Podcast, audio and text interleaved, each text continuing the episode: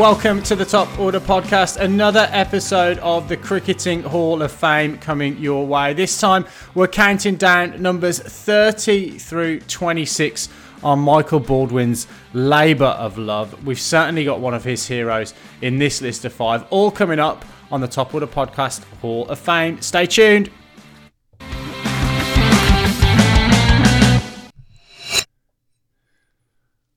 Baldy, well, I've got to say, sort of glad I'm not in the room with you this week with the first person um, on this list because I might get covered in your uh, in your drool because we're going to talk first up about one of your cricketing heroes as we continue the countdown of the Cricketing Hall of Fame. So, without further ado, um, which New South Welshman have we got um, here at number 30 on the list? Oh, that's good from you, Adam. That's very good. Look, boys, of course you never forget your first, do you? And what I'm talking about, of course, is cricket bats. You never forget your first cricket bat. My first cricket bat I received Christmas Day.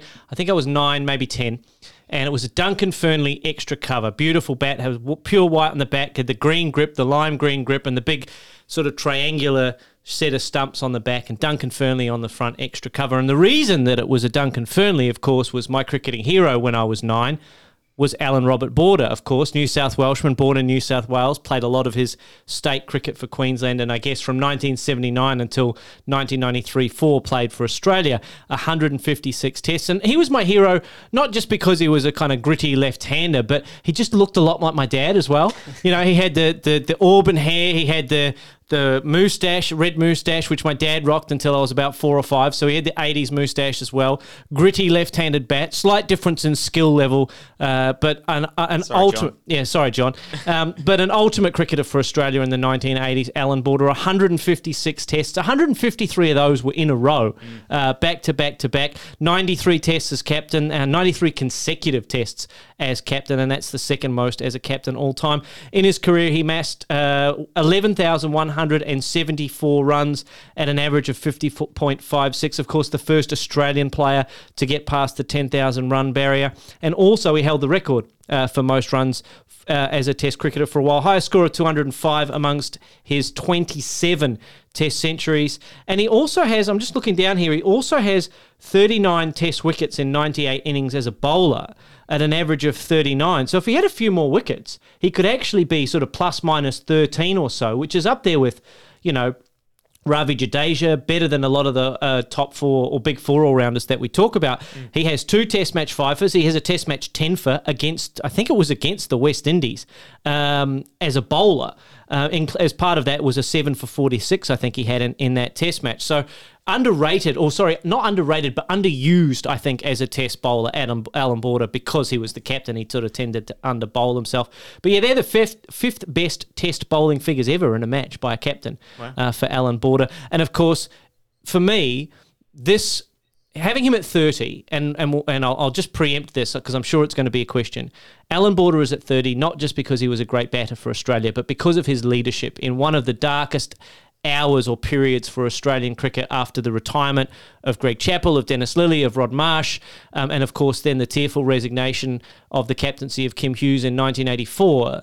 Australian cricket, well, Nadirs don't get much more Nadirish than 1984 for Australia. And of course, come Allan Border. And it took him five years to win back the Ashes, but of course, then we sort of held it for a while after that. But he set up that belief, that mental belief, that sheer determination and will to win cricket games that took him, you know, at least Joe Root's tenure, five years as a test captain, mm. just to get to a position where he was able to start winning tests for Australia.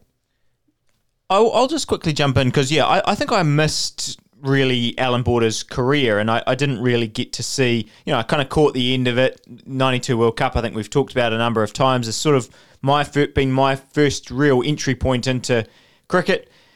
What I mean, you, you touched on it there with the leadership, but I guess what was it about him that you that he became your hero? Because I, I think that. Uh, leadership isn't really something you necessarily notice as a nine, ten year old, is it? Oh, I think I think so. In that he was he was the captain, he was the man in charge, and he did it because he just put such a high value on his wicket. He was determined that it doesn't matter what's going on around me. I'm just not going to get out. And I'm going to stare down the most fearsome bowlers in the history of world cricket at the other end in the form of the West Indies and the form of that England bowling attack in the 80s was not far behind that.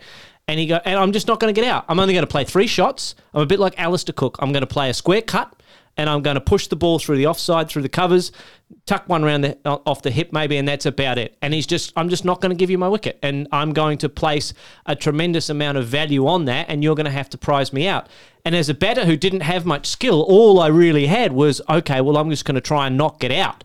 And I'm going to bat for as long as I can. And if I get a, you know, nudge a couple around, then so be it. So to me, Allan Border is the ultimate nudger, and he and he personifies and typifies that uh, not uniquely Australian, but so almost quintessentially Australian spirit. That in order to get me out, you're almost going to have to take my life as well as my wicket, because I'm just not going to give it to you that easy. And I mean, you talk about his leadership. His leadership was as a leader, not as a winner, because he didn't win a series as captain until 1987. He took over in 1984. So it's a long time before he won a test series as captain. Didn't win the Ashes until 1989. Most captains would have stepped down by a long way before then or would have been pushed. So such was the lack of alternates for Allan Border, and such was his determination and bringing the team together that he was able to pull Australia out of the quagmire and then into um, into a period of success. Guys, I guess I'm a little bit older than than both of you in the in the room there, and for me, I think he's the bridge between that very very successful um, Australian era of what probably the mid '90s uh, onwards, really.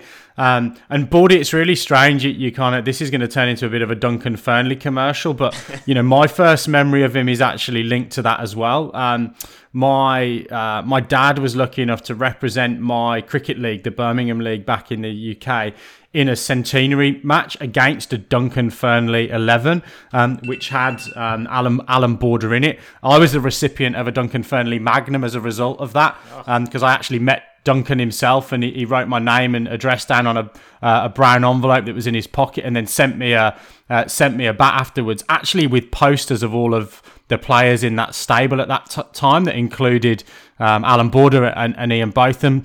But Beautiful. yeah, I guess it really is that sort of legacy that he really set up. I think Steve Waugh um, Ricky Ponting in terms of the way that they captain that side and probably the pride and that little bit of grumpiness, I think, mm. um, that you probably needed. Um, you know, famously didn't talk to David Gower and Ian Botham in that 1989 Ashes. Said, you know, I'll have a beer with you after the season, but I'm not even going to talk to you whilst we're on the field because we're here to win a cricket series. So that definitely the legacy that I think um, he had.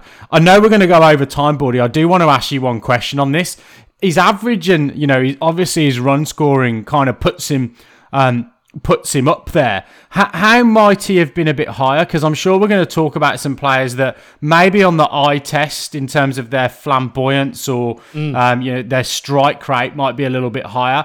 Are those the things that kind of have him down at, at this stage of the list rather than that little bit higher? Oh yeah, look, I mean his average at 50 and a half is probably the thing that brings him back towards the pack. He, I, I mean he only made, I say only, he made 2700s. He made 63 test 50s though, which is third all time. Yeah, right. So he got past 50 a lot. I mean, the thing that brings him up, in my view, is that he averaged 74 against the West Indies in the West Indies in 83 4. He's the only guy who averaged more than 65 in the entire 1980s going to the West Indies as a batter. Wow. Um, so he, he gets ticks for that. But yeah, their overall average of, of 50 and a half. And I think if you play long enough, your average kind of comes back to the pack a little bit, doesn't it? You know, even with Tendulkar, who was averaging 57, 58 at one point in his career, finished with 53 4 because he had such tremendous longevity.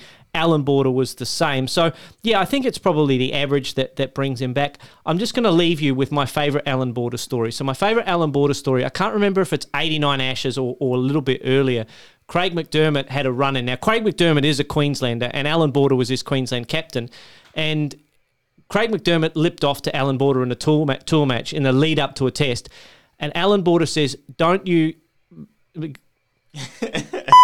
test me if you're going to test me, I'll put you on the next plane home. And if he's prepared to do that to a fellow Queenslander, that just tells you how tough and how uncompromising he was as a leader. So, you know, that's my favourite Allan Border story. That and telling uh, Dean Jones that if he doesn't get back out there in India and uh, when he was scoring the double hundred and spewing all over the place, we'll get a fat cat like uh, Greg Ritchie out there, whose nickname was Fat Cat, listeners, by the way. I'm not casting aspersions on Greg Ritchie. We'll get a Queensland out there who will do a job properly, and you know, so get back out there and, and show your mettle. I love Allan Border. He's just brilliant, absolutely brilliant. One of the one of the classic uh, testimonial matches of all time as well. Mm. We better move on, Binksy. Yeah, let, let's move on. And look, I think uh, we're talking about high batting averages and long careers. We move on uh, to India for the next person on the list. So bit of a, a divisive uh, character now in the in the modern game. Who are we going to talk about number 29, Baldy? Uh, I've just looked at all my notes here. They're almost exactly the same. Powers of concentration, doesn't give his wicket away, defence first. I've just got the wall before the wall here. Uh, we're talking about Sunil Gavaskar, the veteran of 125 tests for India and 10,112 runs. The first man ever to make 10,000 runs in Test cricket, I believe, with 34 Test hundreds as an opening bat. Gee, that's an impressive stat. And an overall average of 51.12, 45 50s, and an average above replacement player that's about 17th all time. And that 3,400, that's sixth all time. I think I've got that stat right. That's incredible, isn't it, really? Um, most hundreds as an opener. Um, doesn't have a great bowling average. Took one wicket at an average of about 200 and something, um, and a strike rate of about 340. But if you have a look at his peak series, 70 71 against the West Indies in the West Indies, averaged a tremendous amount. You know, West Indies in India averaged 90. Australia in Australia averaged 100. He, he was just a prolific, prolific opening batter for India as a player. And I looked at his career really mostly as a player. I've kind of not ignored his controversial comments or his propensity to be controversial afterwards in the media, but I've chosen to, maybe I'm a little bit biased, chosen to focus on his batting excellence as the reason for having him in the top 30 in the Hall of Fame. Baldy, question for you. Have you got a, a I guess, a comparison of that home v away record? Obviously, a prolific run scorer. How does that stack up I've actually got it here, Binksy. It's and and it was one that's uh, I guess surprised me a little bit because uh, you often see the home average being higher, but his away average is slightly higher. I mean, very very close. It's fifty to fifty two, I believe. But yeah, I I uh, I the thing that actually struck me the most out of him. I mean, you mentioned the the West Indies stuff. His first eight innings in Test cricket series against the West Indies, he scored 65, 67, 116, 64 not out. Then he failed. He only scored one, but then he made it up for it because he scored 117 not out, 124, and then 220. That has to be the greatest start to international cricket ever. Surely, be, surely, eight uh, eight innings. How many hundreds does he have? There? That's got to be a thousand runs, just about. It's it's just absolutely unreal. He's got four hundreds in his first eight bats and a double hundred against the you know against the West Indies. I mean, they weren't quite the West Indies of that you know the the great West Indian side Still, we though, talked about. But yeah, geez, um, just unbelievable stuff from from Gavaskar. Wow, I mean, four double hundreds, three series averaging over ninety. The one that stood out for me. Um, 732 runs in a series as captain. That's the most runs uh, by any batter in a series as captain, apparently, uh, in a regular sort of you know bilateral Test series. You know, ICC Test Championship notwithstanding. Look, he has been controversial in his career. He has courted controversy off the field for some of his comments and the way he sort of um, interacts on social media. Look, I tend to I tend to ignore social media these days, and and, and I think you know it, it's quite easy to be controversial on social media, I suppose. Um, so I've, I've tended to, to ignore that and just focus on his batting and the belief that he gave the Indian team, who weren't all that, not, I won't say that they were unprofessional, but he took them to a new level of professionalism as part of his career. Did, did any of you guys get uh, much eye test on him? Yeah, look, I, guess it really good that he's one of those players. He, he's a little bit before our time, isn't he? Really, um, all of us in the room, but there's still plenty of footage out there. Um, reminiscent for me, a, a lot of you can see a lot of Sachin Tendulkar, or you can see a lot of Gavaskar, I suppose, in Sachin Tendulkar. Not just the fact that I think he handed down the pads to him. You know those uh, molded pads that uh, that Tendulkar was so famous for wearing that Dhoni now sports as well. Um, but lo- yeah, lots of sort of little idiosyncrasies that you've seen probably in some of those Indian um, players that, that have followed him. Uh, and yeah, look, just a really graceful player.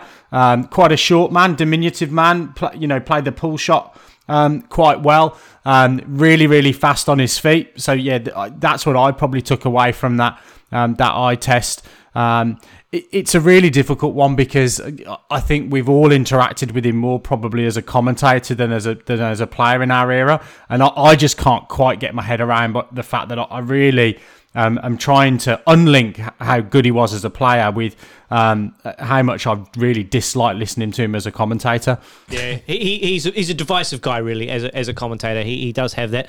The only other stat that I just wanted to touch on before we move on 47 tests as captain of India, 30 draws out of 47 tests. They played a lot of draw cricket over that period of time. That's the third highest for any captain that's captained 25 tests or more. Well, let's move on to another batter in the list. I, I guess one bit of uh, interest in, in Sunil Gavaskar we didn't mention. He was the former sheriff of Mumbai as well, apparently. So um, there you go, Bud. He didn't come up on your stat sheet. Did not have Um, that, no. So, look, we've got a, a real batting theme to this episode of the Hall of Fame.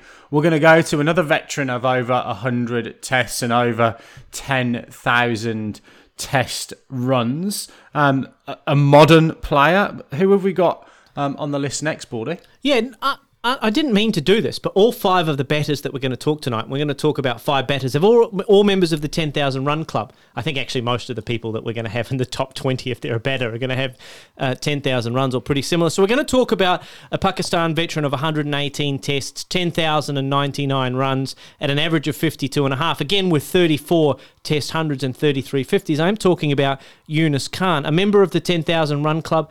But I think he's the most under the radar of any of these members of the 10,000 run club because if I'm honest, I probably remember him playing three, maybe four innings that I remember watching him play. Mm. But he's he's amassed 10,000 10,000 runs. He I think he has one of the highest averages in the fo- in the fi- in the fourth I'll say, I'll say that again.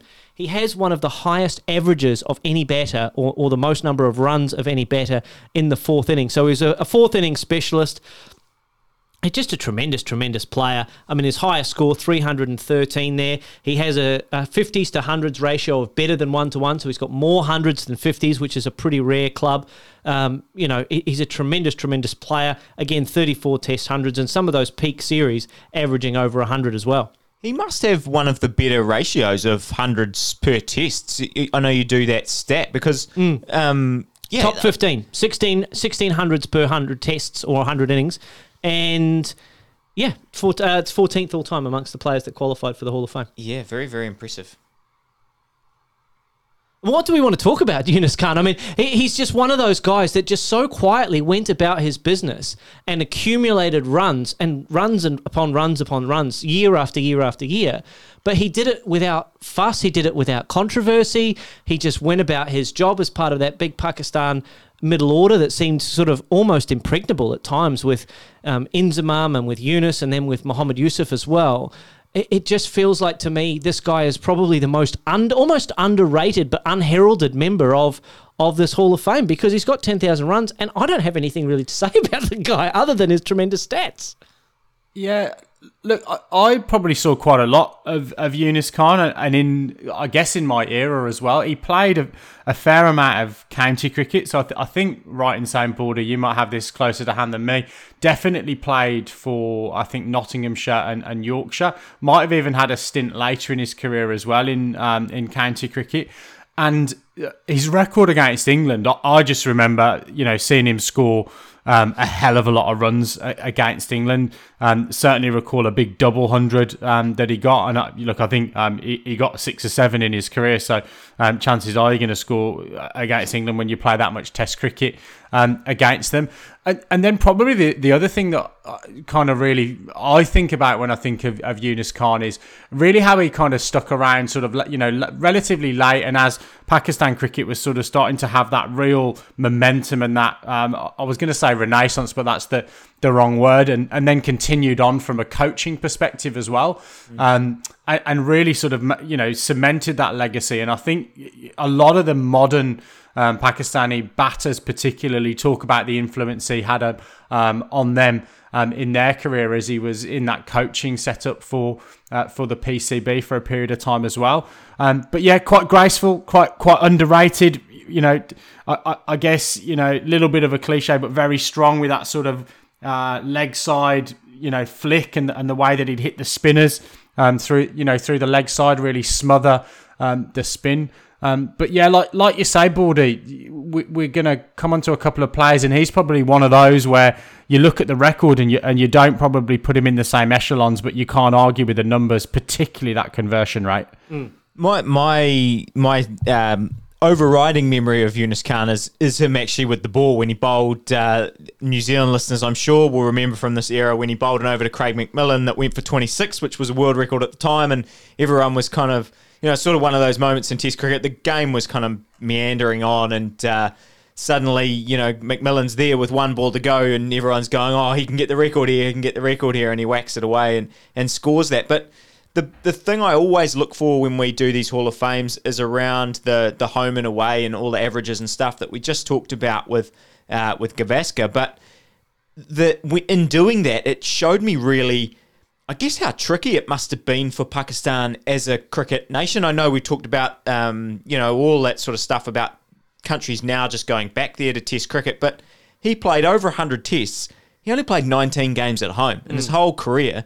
Played 28 at a neutral venue, 71 of those games away. So that's think, tough, eh? That's that is tough. hard. I, I, think that that's probably something that doesn't really get talked about enough for those players in those er- in that era because – yeah, you're on the road all the time. You even yeah, even when you're at a neutral venue, you, you're still on the road essentially. So, and you and you're not in front of your own fans. Yep. You know, well, the, not to say that the the Pakistan fans didn't come out and support them in the UAE, but it's a different level. It's a different atmosphere than yep. when they are at home. So yeah, you, you have to, to ha- you have to sympathise with these guys. I mean, we've seen it in in sports all over the world now, teams having to travel and be based in other countries. New Zealanders have experienced that with their rugby league teams and with their basketball teams and to a certain extent with their football teams. But these guys were doing it year after year after year. Yeah. And that touring life that we know is tough for a cricketer was doubly tough for these guys. So absolute props and credit to, to all of those Pakistan players that played most of their career never having played and enjoyed a test in their home country. Mm. Well, Baldy, remarkably, we're going to move on to another member, and I think you mentioned it of this uh, 10,000 run club. In fact, probably pretty close to 12,000 uh, test runs. Um, if my math is correct, just the 131 centuries across his professional career. Where where are we going um, next on our let's go, Hall of Fame? Let's go over to the West Indies and let's talk about Shivnarine Chanderpaul, one of the all-time I won't say classical batters, but but but uh, but a tremendous tremendous career. Let's go over the stats and we'll get to the eye test. So just covering off the stats: 164 tests. Wow. 164 tests, 11,867 runs for the West Indies, and an average of 51.37, 30 hundreds and 66 half centuries. That's second all time. And he's got an average above replacement player that's plus 10.06. So that's good enough for 24th all time. I mean, his career is all about the longevity, isn't it? Really. And the ratio of runs to technique that is probably second all time behind Steven Smith, I think, in terms of number of runs scored versus technique that he scored them with.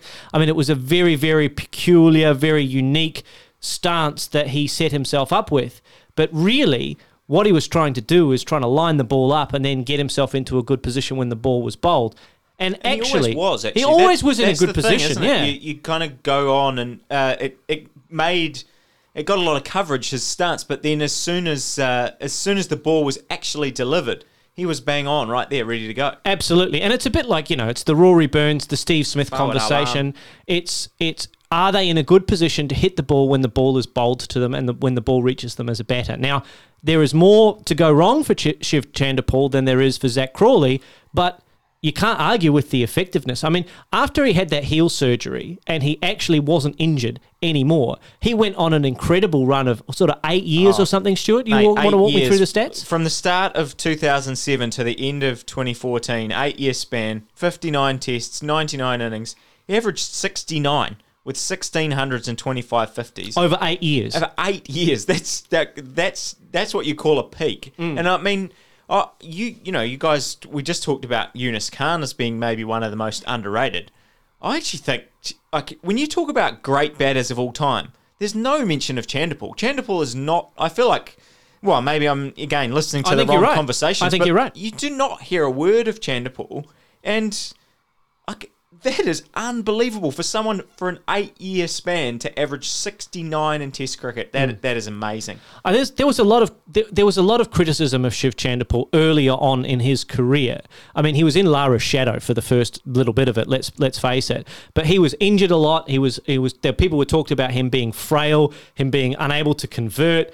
He had the same kind of challenges and criticism that Joe Root has had up until recently. You know, lots of fifties, but very little, very little in the way of big centuries. And until they actually diagnosed him with bone spurs in his heel, he was injured a lot. He was unable to play Test cricket on a regular basis. Once he got that figured out, he was away. And actually, he was the guy, a bit like Allan Border, who just held West Indian batting together series after series and year after year because he didn't get a lot of help at all in the back half of his career once once Brian Lara retired. I mean, no disrespect to any of the players that batted with him, but he was in a different class to the rest of that West Indies team for half of his career, and there was no one that was on his level. Yeah, Binksy, Yeah. uh, do you think that's it? Is that is it just the fact that his teams kind of lost more than they won? Is that why we don't talk about him? Look, I, I definitely think so, but I, I do want to pick up on that point from Baldy. So, uh, Baldy, you may have mentioned this um, in some of those statistics, but um, the, I saw an interesting stat. Um, played, as we mentioned, 100 and near, near on 160 Test matches, I think. Um, when Lara was playing, average 44. When Lara wasn't playing, average 70. Yeah. So re- really took that um, that mantle on um, in, terms of yeah holding that side together and and look I, I think probably played in that era where West Indies had sort of slowly started to decline, hadn't they? A lot of players moved into sort of franchise cricket, and they didn't have that sort of consistency, um, particularly in that um, yeah in that top order. But um, yeah, a thorn, definitely a thorn in England's side. And and the thing I just really do want to reiterate from your comments, you've seen a lot of this when you kind of look at the analysis of techniques. Um, the the five or six seconds before the ball was bowled, you would never show that to your son, would you, um, or, or daughter, as as the way to set up. But once the ball was on its way down, it was actually pretty classical, to be honest. Mm. He was fantastic. And just to double double back on the on the you know 44 with help, 70 without help. He won seven Player of the Series awards throughout his career, and I think that's up there like top top six, top seven, something like that. I don't have the stats to hand, but you know that's how little help he got and how important he was to the fortunes of the West Indies. That even though he lost a lot of cricket over the course of his career, he still managed to win Player of the Series seven times. That that actually is remarkable when you think that he only had 39 test wins over his whole career. And if he's won, and you know, probably you're thinking that 10, 12, 15 of them have come in those in those series that you're just talking about right hmm. there. Well, we've alluded to it a couple of times throughout the course of the podcast. We are going to get to number 26. So, the last person that we're going to talk about on this episode of the Hall of Fame. It is another member um, of that illustrious 10,000 run club. I'm sure this is going to be one of Baldy's cricketing heroes. He's also um, one of mine, um, Baldy, um, which I'm sure you'll you'll appreciate. Um, who are we going to talk about number 26?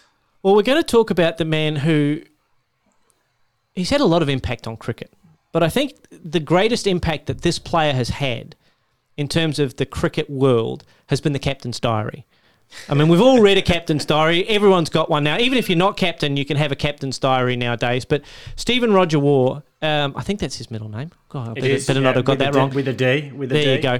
Uh, Stephen Roger Waugh, he was the man who, no, he didn't invent the captain's diary, but he popularized the captain's diary. So we're going to talk a little bit about his career. And I'm just looking down at the humble little top order podcast uh, sporting bookcase there. And there's at least two or three captain's diaries in amongst them of Steve Waugh, of course, wearing the baggy green that he wore so often, even when uh, he went to other sporting events at Wimbledon and courted controversy.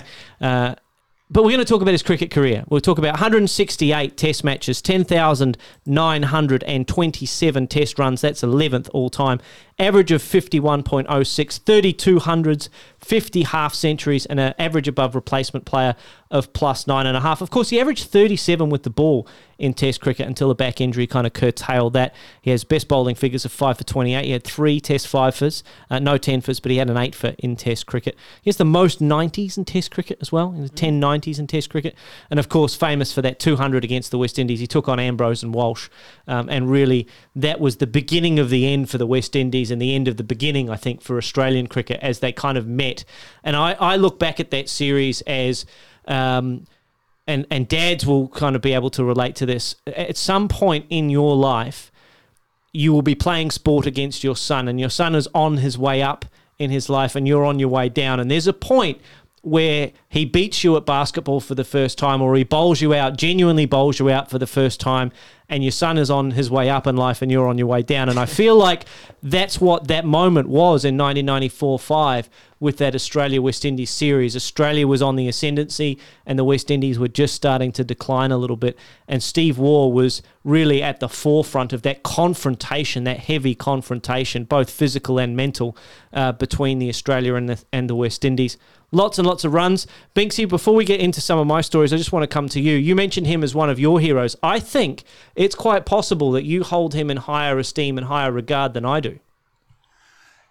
Yeah, look, I, I think uh, you know I probably do, and, and look, this is going to surprise a few people on the podcast. My two cricketing heroes are both Australian, Ian um, Andrew Healy and Stephen Rodger Waugh. Um, came across Steve Waugh as an eight-year-old, um, an eight-year-old kid. He actually played for my club back in Birmingham, um, Smethwick, and um, only played three games um, because a young then Martin Crowe was the overseas player for Somerset. Uh, Steve Waugh was the uh, the second overseas player for Somerset in that season. Mar- Martin Crowe broke down, uh, and Steve Waugh was summoned from uh, my club at Smethwick. And I- I'll tell a very quick anecdote on that. Somerset was so um, so sorry that they'd had to rip him away from us where he was going to play the whole season. They sent just a mere four players to replace him for the rest of the season. So they gave us a couple of batters, an off spinner, and a medium pacer um, in exchange for, for Steve Waugh. He played, yet three games for, for Smethwick, two hundreds. Um, and the game after he was summoned um, to go and play for Somerset, he actually got a, a hundred on county debut uh, for Somerset down at, at Hampshire. But the story that resonates the most for me is, uh, and probably where his career, probably to an extent, um, can really d- be defined as well, is he was a, a fantastic one-day player. Um, you know, brought a lot of belief to that to that Australian side. And my dad was batting with him in a game where um, a runner ball was unheard of, and um, we needed, I think, seven and over over the last sort of nine overs of the game to win. And my dad recalls a conversation. He was in the middle with him, and he said to him, "What do you reckon? We, you know, we need, uh, we need seven and over off the last nine. Uh, to which Steve Waugh just said, "Mate, we'll piss it," and they won it with an over to spare. Um, so yeah, look, absolute hero, uh, hero for me, Baldy. lads, or probably Baldy, I guess the most. Can I, I guess we've talked a bit before about Borders leadership, and you you alluded to that Waugh was maybe the natural successor. I guess can we do a compare and contrast? How how do they actually stack up against each other in terms of their leadership? Because I feel like you know you talked about uh, I guess Borders some of Borders clashes I suppose with some of his players, but but it seemed like there was a lot of love for Border even with that Mister Grumpy tag, whereas. Waugh, it seemed like he did rub some people up the wrong way. I mean, definitely Warne and, and him had their clashes at times. Yeah, absolutely. I mean, the the thing with Allan Border's sides is they were underdogs and they knew they were underdogs, right? So there is there is a bit of a coming together that happens with teams that know they're underdogs because the only way that you can win is to come together and be more than the sum of your parts. And that's not to say that, you know, Steve Waugh's 41 wins, 9 losses, 7 draws. You know, that's best win ratio, first win percentage, second in draw percentage of test captains of all time who've captained more than 25 tests. There's nothing to write that record down and say, well, he didn't have a great relationship with his players. I think in the Australian cricket team, there are always going to be one or more factions, if you like, of one or more players that, that are just of a different mold. You know, they're different types of human beings, and not all human beings get along brilliantly in a team environment. Steve Waugh's teams were able to come together because he was so good at making them feel like they were the best cricket team in the world. Mm. And Steve Waugh's teams knew they were the best, trained like they were the best, went out on the cricket field and acted like they were the best 11 cricketers in the world, even if they weren't. Mm. You know, even if they had a, I don't know, a Tim May or a, or a, I don't know, a, a, a Who Michael. else do you want to throw under the bus? A Michael Kasprowicz or something like that. Like a, a player that if you went down the team sheet and you looked at him against his opposite number, you'd go, well, Darren Gough's probably got Kasprowicz's number today. Or, you know, Saqlain probably has Tim, May, Tim May's number today. But in the mind of that individual player that put the baggy green on, that cap made him invincible. Whether or not you should be wearing it at Wimbledon is another story. But Steve Waugh made his players feel like they were the best 11 cricketers in the world at that time. And Steve Waugh used, and I use his term, mental disintegration to its utmost effectiveness to make sure that the opposition knew at every single moment that his team and he and the bowler at the other end were the best cricketers in the world and you were dirt on their shoe. Now, whether or not you agree with that as a philosophy for playing cricket, some do, many don't, but that's what he was able to bring to his team and elevate them from a captain in Allan Border who brought them up from nothing Mark Taylor, tremendous, tremendous tactical captain and understood the nous of trying to win games of Test cricket with sometimes great attacks, sometimes not a lot. But he he had the best, I think, tactical nous of a captain that I've ever seen. And Steve Waugh just took that to the next level and went, right, I've got all the talent in the world here. I don't really need to do anything special because if I get in trouble, I'm just going to roll out Warner McGrath. And then I'm going to roll out both Waugh brothers and Gilchrist and Hayden and Ponting and Damien Martyn and, and you know, Justin Langer and, and all these guys. I mean, he had the best cattle of, of just about anyone other than maybe Lloyd and, and Viv Richards in the 80s in terms of players that he played with. But he, he perfected sledging effectively. I mean, famously, you know, save some of that for me when he's standing at the non strikers end is probably the best non striker sledge I think I've ever heard. Well, you dropped the World Cup as uh, is a pretty handy one as well. Allegedly, I mean, we're not sure that he actually said that. So, but he definitely said to a, I, I think it was a medium pace bowler that's bowled some rubbish, and he was standing at the non-strikers end, and definitely said to the bowler, "Yeah, just save some of that for me," which I think is great. Anyway, sledging, either like it or you hate it. And we've gone over time again, Binksy. You should take it. Take it. Any final thoughts, and then uh, and then take us out. Yeah, look, no final thoughts from me. He's involved in a number of those sledges. Probably the Jamie Siddons one, which I'm sure everyone knows about, is probably my, my favourite one. Um, oh, tell all. it. That's a fantastic one. I'd forgotten about that one. Well, go on then. We'll no, indulge you, you just this once. No, you tell it, Adam. You used it in the club game. It was brilliant. Did I? Yeah. Yeah, I remember you used it in the club game. So the sledge goes, the sledge goes, ladies and gentlemen, that Steve Waugh played a rare Sheffield Shield game against South Australia, and Jamie Siddons was playing for South Australia. Tremendous batter. Probably should have played 20 or 30 tests, but he never did. Mm. And Steve Waugh walks out to bat for New South Wales with his baggy blue slash baggy green cap on because if you get a blue one, you always get a get a green one. Walk, walked out and scratched around for three or four minutes, counted the fielders, walked out to square legs, stretched, went back to the crease, scratched around again, and Jamie Siddons was standing in the corner and says, "Come on, mate." It's not a test match. And of course, Steve Waugh turns around immediately and says, I know. You're here. yeah, I love that. which is which has been used in a club game before as well. So tremendous, tremendous, tremendous sledge. He's, he's got a bunch of them. Thank you, Steve, for your sledges and your captain's diaries.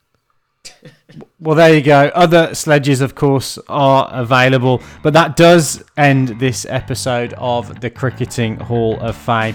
We'll be back with the next instalment, counting down from number 25, where we're going to include a politician, a bass player, and a squash enthusiast in the next instalment of the list. But for now, it's good night from us here at Top Order Towers. Good night. God bless. We'll see you soon.